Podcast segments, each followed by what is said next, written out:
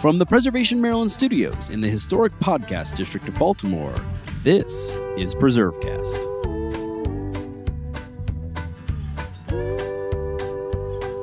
Food is powerful.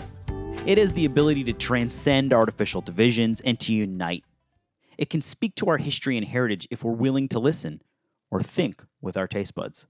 For today's guest, using food to tell a story is all a part of his daily work. Brent Rosen is the president and CEO of the Southern Food and Beverage Museum and the Museum of the American Cocktail in New Orleans, Louisiana. So pack your bag, but don't bring any food. We've got that covered on this week's PreserveCast. Hey, it's Nick here, and I want to give you a hearty thanks for all your support this year. As 2020 draws to a final conclusion, thankfully, I wanted to let you know how much we appreciate your support and to let you know we could still use a donation or two to keep this podcast preserving well into 2021. So hop on preservecast.org to make a gift. And also, could you give us a five star review? Also, I want to thank our friends at the 1772 Foundation who have kept us on the air telling stories that matter and connecting us in a time when we all need it. Now, let's get preserving. Brent Rosen, president and CEO, oversees the programming of NatFab, the Southern Food and Beverage Museum, and the Museum of the American Cocktail in New Orleans, Louisiana. He also works with affiliate museums such as the Pacific Food and Beverage Museum in Los Angeles, California. Brent's job descriptions have varied, but his work as an attorney and consultant has involved coalition building, business development, marketing, fundraising, and developing and executing strategic plans. His experience in those areas, combined with his passion for food and culture, have led him to create a number of successful culinary experiences, publications, restaurants, festivals, and promotional activations before beginning at NatFab. Brent and his wife Caroline Neighbors Rosen live in a restored Creole cottage in New Orleans. This is Nick Redding. You're listening to PreserveCast, and today we're joined by Brent Rosen, who is the president and CEO of the Southern Food and Beverage Museum and the Museum of the American Cocktail in New Orleans. Uh, it's such a, a, pleasure to have you here today and fun. Uh, looking forward to talking with you about all of this because um, it's such a fun topic. Um, but before we get started, we always uh, like to learn a little bit more about the people that we're talking to. So, uh, Brent, where did you grow up, and when did you get bit uh, by this this history and food bug? So I grew up in St. Louis, Missouri, and I have really been fortunate that my my parents were into food when I was young, and they were regularly like going to new restaurants and had a, a group of friends they went out every Saturday with. And so it's food has been sort of a, an early part of my life. Neither of my parents cooked, so we sort of ate out and tried different things a lot. And then uh, I went to did undergraduate at Tulane in New Orleans, and so I, my formative years were really spent in this city full of food and culture and history. And i'd always been a bit of a history person. And so learning how all of our cuisines came together and, and the history and the politics of, of all of that i found just fascinating. And after i lived in new orleans i, I lived in dc for a while and, and was doing some some government affairs type work but also eating in all sorts of restaurants and, and getting out of town and trying things. And really, food just became something that I, I fell in love with because of the experiences you can get from it. And and then I was fortunate that my wife at the and is now the president of the uh, Tales of the Cocktail Foundation. But when we were sort of first married and, and coming up together, she did marketing for Mountain Valley Spring Water and so I was able to go to all sorts of food festivals and events and different things and just meet a lot of the the food people and learn firsthand, you know, where food came from.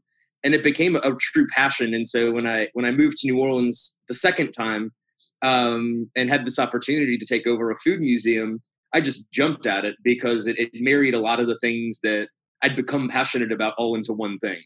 Yeah, I mean, it kind of makes sense that um, New Orleans would be a place that triggered that because I don't think anybody can can visit New Orleans once and not get a sense for just the overwhelming power that food has, food and drink, I guess, has on that city. I mean, it is it is as it seems it's as powerful as as jazz and architecture and everything else that makes New Orleans great. I mean, it's it's right there in that. It is the the gumbo of of New Orleans yeah. that makes it such a great place. we uh you know it's something that we are very fortunate to have in new orleans is a a true cuisine. And and cuisine you know if you want to define it you know there's some some specific attributes something has to include.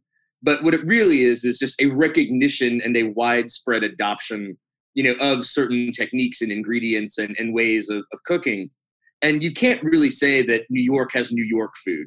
New york has a lot of different food in it but it all kind of sits shoulder to shoulder and, and is separate from each other and and maybe you can talk about a california cuisine you know with ingredient forward and very light and mediterranean in style but nowhere has what louisiana and new orleans have which is a true unique cuisine that is recognized as such by not just locals but everyone. People don't travel anywhere else to go to, you know, Jacksonville, Florida restaurants, but people come to New Orleans to go to New Orleans restaurants. And and why we have that, I think, is is even more important that, that is that we have it, and it comes from just years of a process of creolization. As as people come to here and are born here and come you know of age here they are surrounded by these culinary traditions but the traditions are broad enough and wide enough to adopt lots and lots of people into them so that it continues to grow and and evolves rather than you know become something static and and dead. And so you know we have so much it, you know, there's there's it's a well understood you know french influence but the influence of africa can't be overstated both in the ingredients you know okra and gumbo and also everyone that was cooking food in this area you know was african american whether it was on a plantation in a restaurant in a home.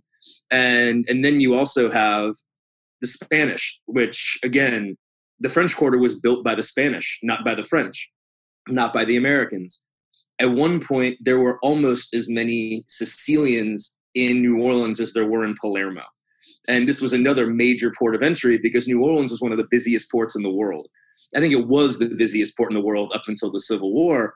And so, because of that, it was very inexpensive to go back and forth from Europe to New Orleans. And so, we have just an unbelievable community of, of food influences. But unlike other places, you know, the, the Irish, the African Americans, the Italians, they worked together. They lived in neighborhoods next to one another.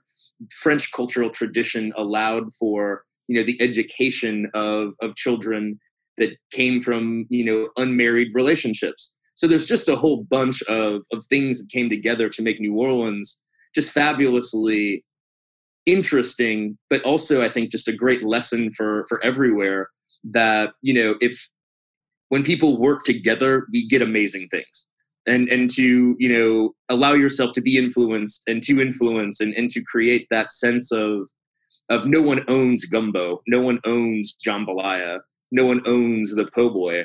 They're all of ours, and that's what makes them so great. Yeah, I think it's interesting too, and to your point about a lesson.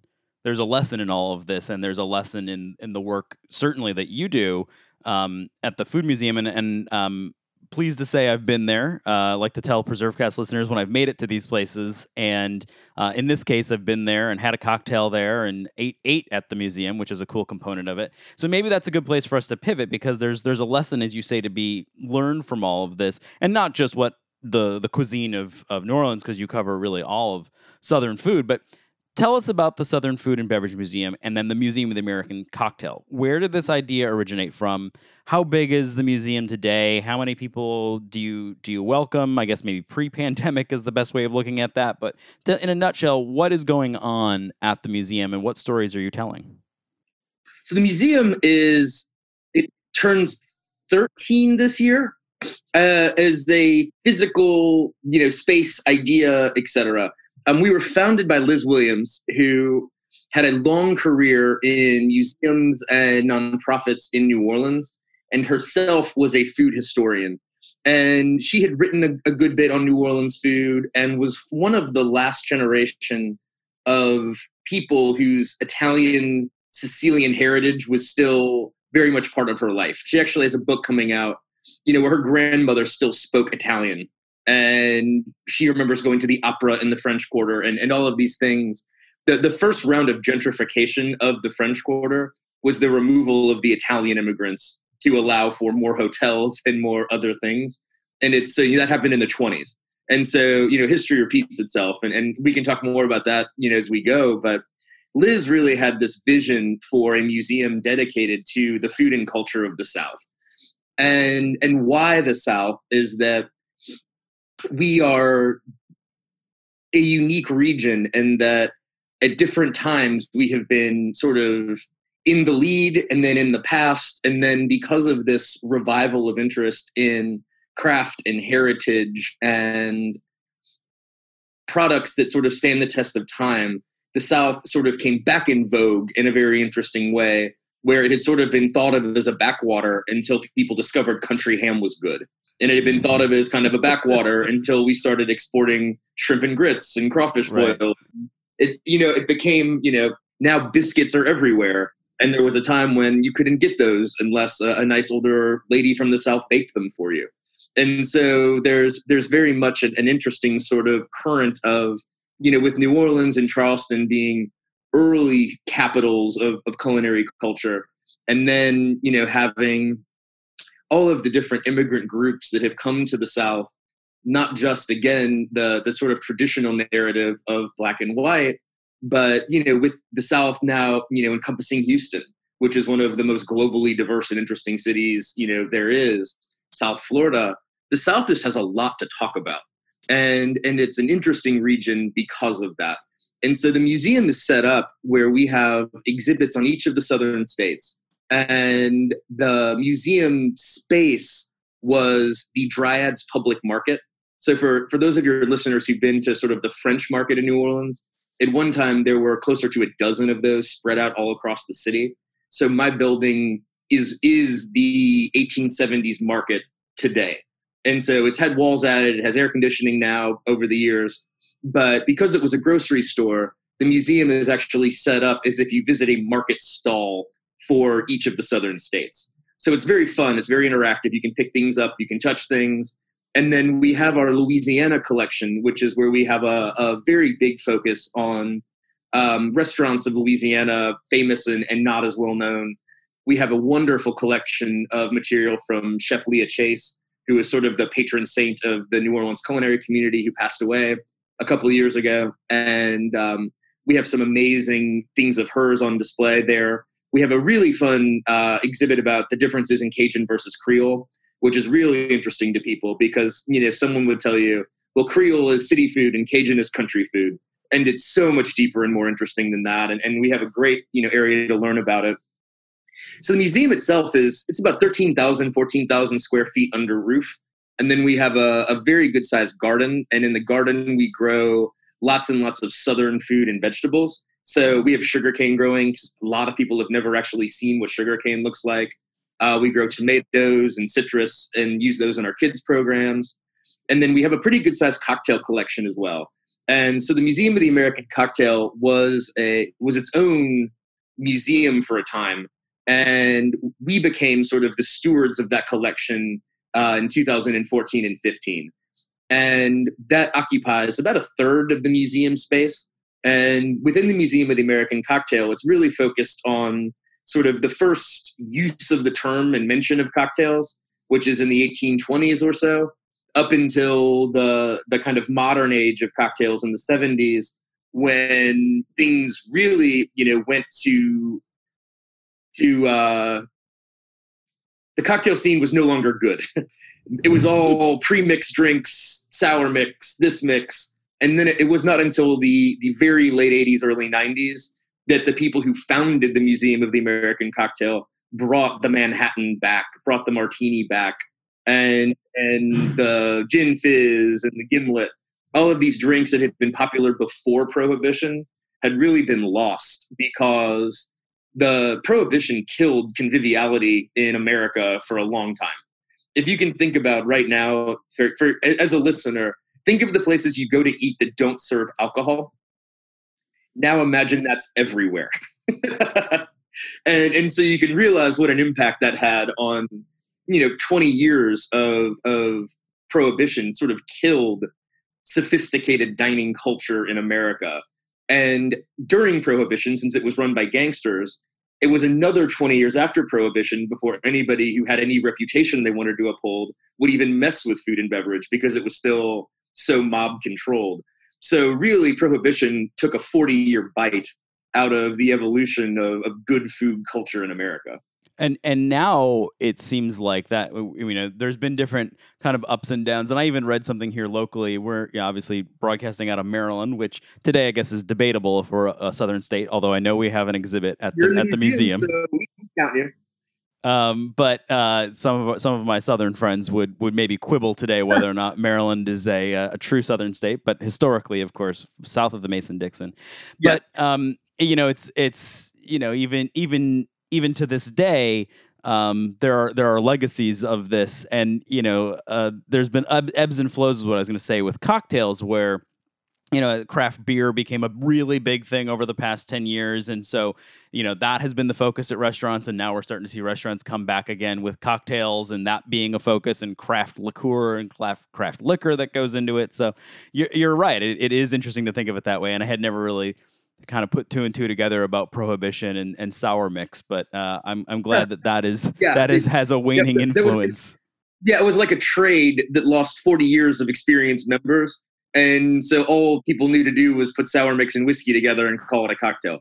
Yeah, and that uh that is that is uh, definitely I guess I guess it's something. I'm not sure if it's a cocktail, but um so yeah, oh, it's not so much I, I you know I don't want to come across as a snob because I am not in any way it's it's more about there was a an, a history and then there was a great sort of the same way that happened with beer too you know just sort of a great homogenization and and now what we're seeing is experimentation across the board in these areas.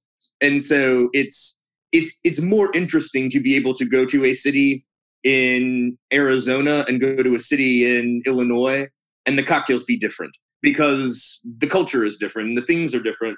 Whereas, you know, the idea of a, you know, a fuzzy navel in, in every railroad bar in America, you know, that's cool too, but it, it doesn't tell you as much about the people who are doing it or, or why it is what it is. Yeah.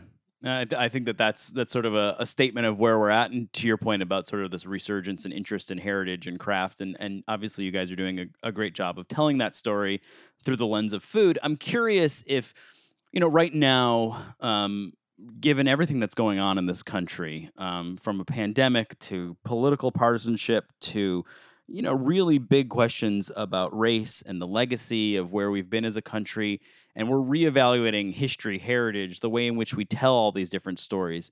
How is that impacting food history and and your work? There's a lot that's being impacted, and you know the the recent pandemic, which forced us to close for almost six months, give or take, was a tremendous opportunity to think about what we were doing more from a when you're just sort of every day on the run we've got the museum you know beyond being a museum we do cooking classes we do events we do a lot of rentals a lot of kids programs. So to have a little time to actually think about what we were doing more was as much as it was terrible financially it was great from a how do what is our collection doing and then when you layer in the the social justice moment and the and the big look inward what i think we realized and and if you you know work in a museum setting or a preservationist setting it doesn't occur to you all the time that what you're doing is in some way political and and I'll give credit to Liz, our founder, because you know we have some things in the museum that I don't understand. Um, like we have boxes of chocolates from the 50s, and I have no nostalgic connection to those. They just sort of look like old packages. And then I see someone who's in their 60s or 70s come in and get a tear in their eye because that was something their grandmother gave to them. What Liz helped me understand was everything will be historic someday. So don't write things off now uh, because you don't think they're important, you'd have no idea what will be important in the future. And, and that I did understand. What I've come to understand is those decisions are political. And, and the nostalgia being triggered is different for all people because they're bringing themselves to it. And so, what we looked at is that we have an amazing collection of artifacts. We have all kinds of stuff but what we didn't have a lot of were the stories behind the stuff and and when you look at that if if someone wanted to come into the museum and find erasure of marginalized voices i think you could but there's not really majoritarian voices either because we weren't set up that way. We were really set up to be something that showed the products in the history and and didn't look at those deeper stories. And so the that forced us during this great period of inward looking to say why aren't we doing that because isn't that really when you get beyond the the first level of oh that's interesting what comes next? And and i can give you a couple of examples of things that we've done at the museum that i, I thought were really that we wouldn't i don't think we would have done was it not for these these moments of really thinking about it. And the first was an exhibit we did on appliances and we have a whole bunch of old appliances in the museum amazing old ovens old refrigerators old, like original can openers things that nobody really has seen for years and we arrange them in this really neat display almost like you would do you know at a, an art museum if you were doing a furniture exhibit and then I started to look at it and I said, guys, aren't we just doing what we always do, which is taking stuff, arranging it very beautifully, and telling people what it is? And I said, let's go one level deeper and really, you know, electrification was a big deal. Let's learn more about it. And what we ended up, you know, doing a lot of research on was the sort of social justice impacts of electrification in the United States. Because you we all know, you know, this idea of the digital divide between those who have broadband and those who have you know no internet imagine what the divide was like for those who had electricity and plumbing and those who did not you are not living in the same world as people who had those things if you didn't. And so we we looked into you know how was electricity distributed? And and it was not distributed fairly and equitably until the government stepped in in the 30s and 40s and created things like the TVA and then use the power of the uh, federal government to force they would not insure loans for substandard housing anymore and substandard meant not electrified and not plumbed. So basically if you wanted to be able to you know work with the federal government and have your your loans backed and guaranteed you had to do that uh, and, and electrify them. And that was really fascinating. And then we said okay well let's find the advertisements for the original appliances that must have run in you know the african american newspapers the chinese language newspapers the russian language newspapers. Let's find some neat diverse advertising and you wouldn't believe it but there isn't any. And then we thought okay that's worth some further research. And what we found was the same ad agency that general motors hired to teach it how to sell cars in a mass market taught them how to sell refrigerators. And what they told them was make a standard model and then have add ons just like you do with your cars. But what you want to do is advertise directly to the middle class because wealthy people and people who are not, you know, middle class and lower class, they can all see themselves in the middle. But if all you have is people in tuxedos and evening gowns selling your refrigerators, you're alienating 75% of the country. But if it looks a little too common, then maybe wealthy people will think it's not for them. And so they created this idea of essentially the servantless housewife who was exactly average. She was white, she had three kids, she lived in the suburb. And that became what they put into that. That was the image of a refrigerator owner. That's all fine and good, except it became self reinforcing. And so soon the idea of a normal American family became that white middle class suburban family because every image you saw of normal was that.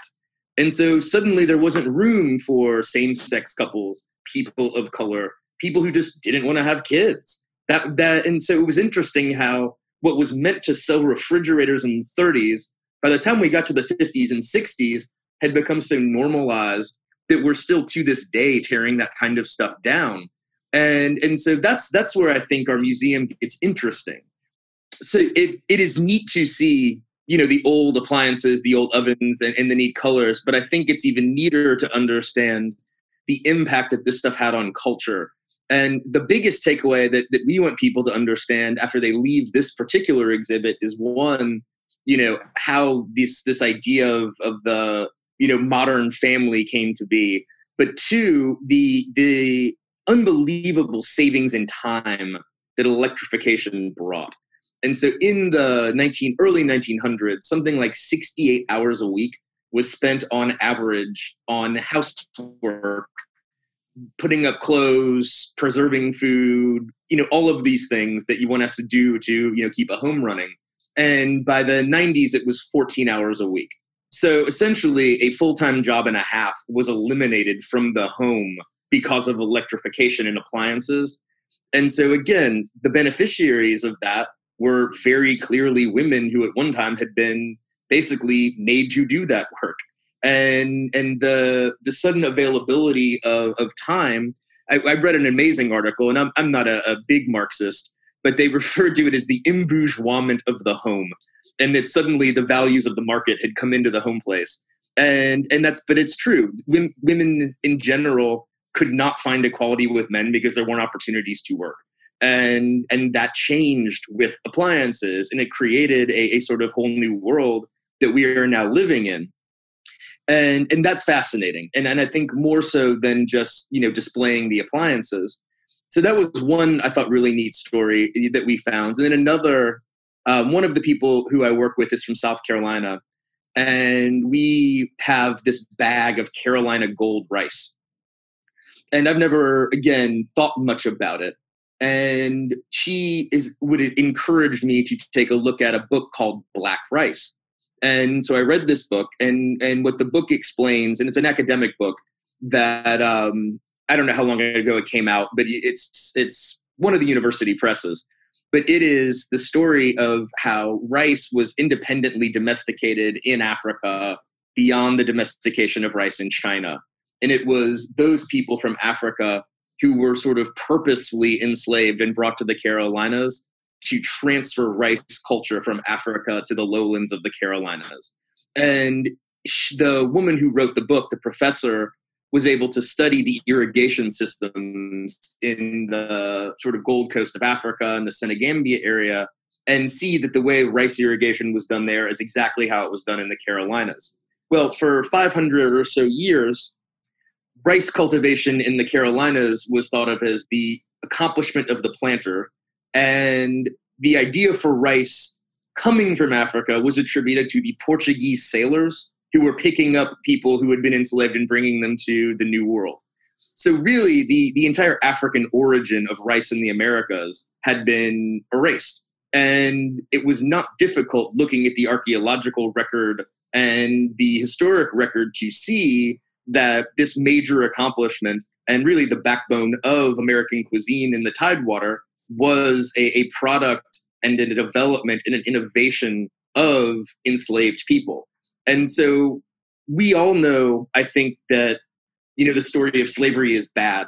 What I don't think has been revealed enough is the human stories within that that sort of have been erased because it's been possible. To where Carolina Gold rice is black rice. And it's a much more interesting story to know that than it is to just think you know, rice spontaneously grew from the the swampy tidewatery areas of the Carolinas. And so, you know, I think there had been in the past some sense that to tell these stories was insulting to some group or you know was creating a, sense of victimization in another or would be offensive to a board um, you know board of directors or a community and i think this great accomplishment of the last six months has been to no longer this is these are the stories people want to hear. If someone is telling you that you know you've gone too far with this they're wrong and you're not. Because this is what people are demanding. People want to know what's real and authentic about their food and their cultures. And without knowing that you really can't be an informed participant in a lot of the the modern food conversation you know about you know what is appropriation and and what is appropriate and you know who works for who and why. Lots of that is is all based in our history. And and to sort of create these black boxes where we just don't look into that subject too hard it it gives it takes away a lot of human agency and interesting stories from some and allows others to sort of skate on past stuff that really does need to be fully recognized and and reconciled. Well, having been to the museum, I knew we probably were going to get a good answer on what you guys are doing and, and how you're changing that narrative. Um, I didn't know it was going to be quite that good. I mean, that really gives everyone a sense um, listening to this uh, about the seriousness in which you, in the way you would approach this work. Um, and uh, I guess again we have Madison Avenue to thank uh, for some of some of our longstanding and, and pervasive problems in terms of uh, the the average housewife, the average home, um, all those sorts of things that you, that you you put yeah, together. There. It, it, it, it it fascinated me, and and I I was glad that we did just say to ourselves, what if we looked one step further? Because it opened up this entire sort of line of thinking, you know, about how a consumer system that's built to sell products, you know, is not necessarily one that is built for equity and representation. And you know, I think that that's that's something that we're having big conversations about right now, without I think fully understanding the history of it is is very recent and and very much not on you know any one side other than selling stuff. And and i think that that is its own sort of is interesting issue. So um how do you define southern food? Obviously at the outset you talked about new orleans cuisine and how that is unique to that area and that there isn't really a cuisine of say jacksonville for example. There might be a charlestonian cuisine i don't know maybe arguably but how do you define Southern food? And then from there, we're going to pivot to some rapid fire questions about some of your favorites. Wonderful. Um, so I just so we have a book coming out uh, probably two years now, just with COVID, that I just wrote the introduction for, and literally this was the question. So I, I have some some thoughts on this, and you know I think there's the South has an interesting relationship with its history and it's sort of there's this inherent tension of reverence for tradition with the constant innovation that has been happening in the south forever. And i think that that is in its you know in its own way you know to answer the question what is southern food? I, I, think you have to recognize that what's really the central conflict in the south is this conflict between its past and its future so Southerners, you know, all things being equal, are more agrarian, more traditional, and sort of more interested in, in talking about heritage than the other parts of the country. But at the end of the day, the South is still part of America. And and there is no really stopping this this sort of drive of the homogenization that you know was part of a big part of American culture forever where you know there was no longer regional products but national products national brands supermarkets instead of the local store. All of that came a little later in the south but it came. And in the traditional narrative of the south you know there's sort of the the meat and threes and the biscuits and the barbecue and all of that is definitely southern food. But then you know there's also newer immigrants to the South. And in Louisiana, in particular, got an enormous influx of people from Central America after Katrina. And now you can go to the overpass next to the Lowe's in New Orleans and get an incredible taco. Is that not Southern food? There are wonderful Middle Eastern owned gas stations, truck stops on the sides of the roads in Tennessee and Mississippi and in Georgia where you can get things like samosas in the hot box right next to you know fried catfish. Is that not southern food? And and so i think you know i'm i'm very interested in defining southern food as broadly as if someone is eating it right now in the south it's southern food. And and i think that that goes back to in a way what we talked about with new orleans which is if you can't absorb everyone who comes in then you don't really have something you can call a cuisine. And uh, and I'll get off, I'll take off my historian hat for a sec and just talk about what I'm really interested in food today. And and I think really the most interesting restaurants and and this is not my thinking, but really I think sort of the the consensus of, of food people is that it's first and generation, first and second generation immigrants to America with culinary training, using the food of sort of their upbringing and their culture mixed with techniques and ingredients of the United States. And so you look at what's going on in Los Angeles or what's going on in the Pacific Northwest. Those restaurants are really interesting because what they're doing is Creole food. And and I think the term fusion has a really bad rap because when you talk about fusion cuisine, you know, people think about like wasabi whipped into mashed potatoes and, and just silly stuff. but what what's truly interesting is when someone takes who they are and then adds their culinary training and the ingredients available to it to make something new. And and the reason why Louisiana has a better food culture than the rest of the Americas is that the British were extremely reluctant to adapt to this new world. They wanted their bread made from grain. They weren't going to mess with other things. They wanted to eat English people food. Whereas the French got down to Louisiana, saw an alligator, and said, "Oh, it is a French alligator. Uh huh. Let's make sauce piquante." You know, there was. Whereas, can you imagine a British person eating a giant lizard? It's impossible. And so that's what made our cuisine great.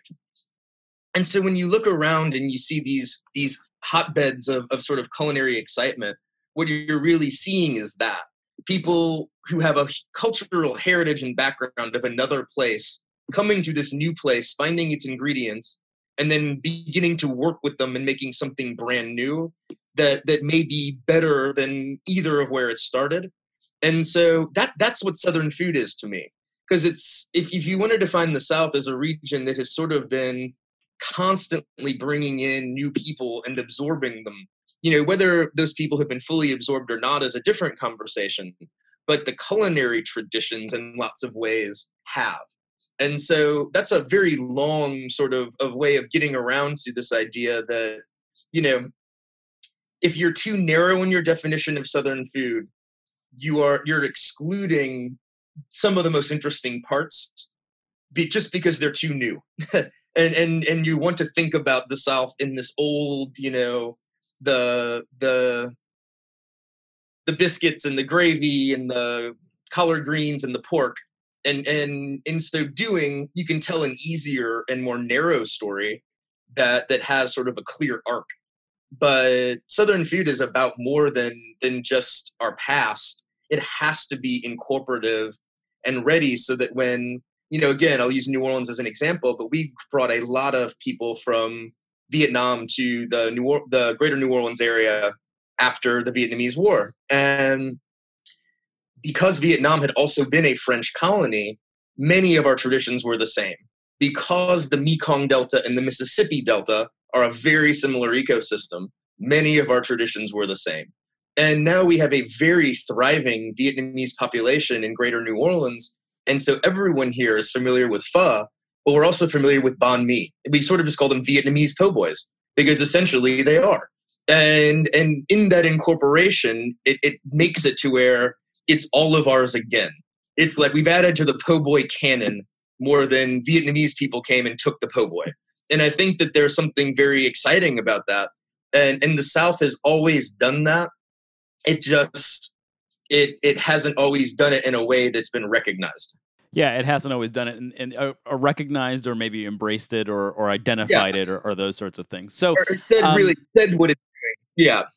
Yeah. So as we um as we move to a conclusion here, we gotta we gotta I want to roll through some of these questions because I don't want to um, miss them here, which is and this is going to be difficult in in context of what you just told us about what Southern food is and how it's constantly evolving, but do you have three favorite Southern dishes? And then as a follow up to that, do you have three favorite cocktails?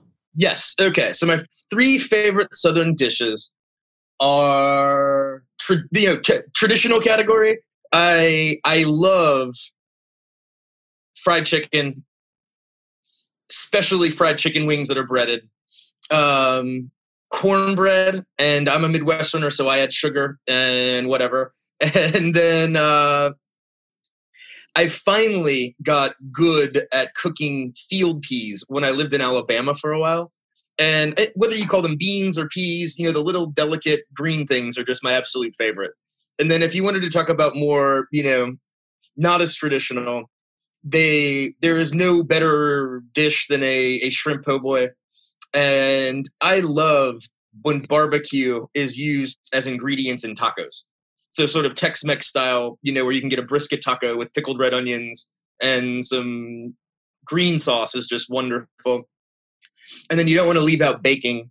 And uh, you know, we have the the icebox pies of the South, you know, where you can make a, a peanut butter pie or what's the the green it's like a minty thing. There's a cocktail that it is too. Grasshopper. Grasshopper pie. You know, those things where you just kind of whip it together and stick it in the fridge. I love those too. And then cocktails, since you also oversee the Museum of the American Yeah. Cocktail. Um, so I love an old fashioned, and um, I, I drink a lot of those. I like a martini, very dry, usually with vodka, and then uh, I consider the Pimm's cup just sort of in the same way that an appetizer gets you ready to eat more food. I think a Pimm's cup gets me ready to drink more drinks. For some reason, that just kind of opens it all up and, and gets me ready to go. So I, I'm known for a, a, a couple Pimm's and then a martini as, a- as a ease into a long New Orleans lunch. A Pimm's cup, so, sort of a very British answer there. Uh, Yeah, it- you I think well, I you think know, you and the Queen would like those together. exactly. Um, the Napoleon House here in New Orleans, I think they may be the like eighth largest seller of Pimm's in the world. It's some they're in the top ten. I cannot remember which one, but they've been they've been doing a Pimm's Cup in the Napoleon House for since Napoleon was around. Well, I'm I'm pleased to say I do have Pimm's in my cabinet, so uh, I- guess I guess that's a good thing. So, if people want to find out more about you and and in particular more about the museum, they're planning a trip to New Orleans when all of this craziness is over, and they want to come visit you. Where do they find you online? Um, so our website is southernfood.org, which is pretty easy. Um, we are on Facebook. You can just search Southern Food and Beverage Museum. Um, our Instagram is Eat Drink SoFab, and you can and you can look us up on uh, podcasts if you're interested. It's Tip of the Tongue is Liz Williams. We also have uh, the NOLA Drinks podcast with a gentleman named Brian Diaz, and then I'm doing one on meat and meat history with Dan Robert that is the uh, SoFab Meat Lab podcast. So those are all easy to search for, or just visit our, our Facebooks, websites, all that, and we're easy to find. Well, if the PreserveCast listeners uh, can't get enough good food content just from this episode, which they can't, then uh, it sounds like you, you've got them covered, particularly with that that meat podcast, which I, I feel like I have Meat to turn into. is fun. Uh, you're you'd be amazed at the differences in, in like sausage culture from one state to another, and it's all about where people came from. So again, you know, getting into that idea of you know how does our culture you know people the german immigrant population in wisconsin was different than indiana so they make bratwurst differently it's just, it's wild when you think about you know bratwurst can be that regional and specific Well, you had me at, at sausage culture, so so I'm I'm there. Um, and before we depart, last and final question before you run, um, what's your favorite historic place or site? Uh, you know, so I grew up in St. Louis. I'm fascinated by the Cahokia Mounds. I just I think that whole thing is amazing. Um, my favorite historic place to eat is pro- is Galatoire's, I would say. And and while they may not be as historic as Arnaud's or Antoine's, they are uh, in that same you know era of just classic old New Orleans restaurants that really are like going to a cocktail party that serves food while you're seated more than they are a the restaurant idea. You know, I, I love the the just sort of lifestyle of those old Grand Dame French restaurants. Of lunch can be three or four hours. If you want to stay all day, they'll bring the menu back out, and you can have dinner, and that's called playing through. And so, you know, to eat it in the old-fashioned way, that's that's my favorite. I, I, I love that idea of playing through to dinner. I think that's pretty yes, cool. I need dinner, why not? maybe next time I come down, you and I can play through at a restaurant. I would be I would be happy to do that, and uh, and I know a few places. Hopefully, they'll be open again by then. Well, this has been an absolute pleasure. So much fun to talk with you. So great to to hear about the good work that you're doing and wish you all the best success as we come out of COVID and people get back on the road visiting places. Um, hope to talk to you again soon. Thanks so much. Yeah, this is great. Anytime, and uh, next time you're in New Orleans or next time I'm in your neck of the woods, we'll uh, we'll have a drink. Have Great. a good one, and thank you for having me.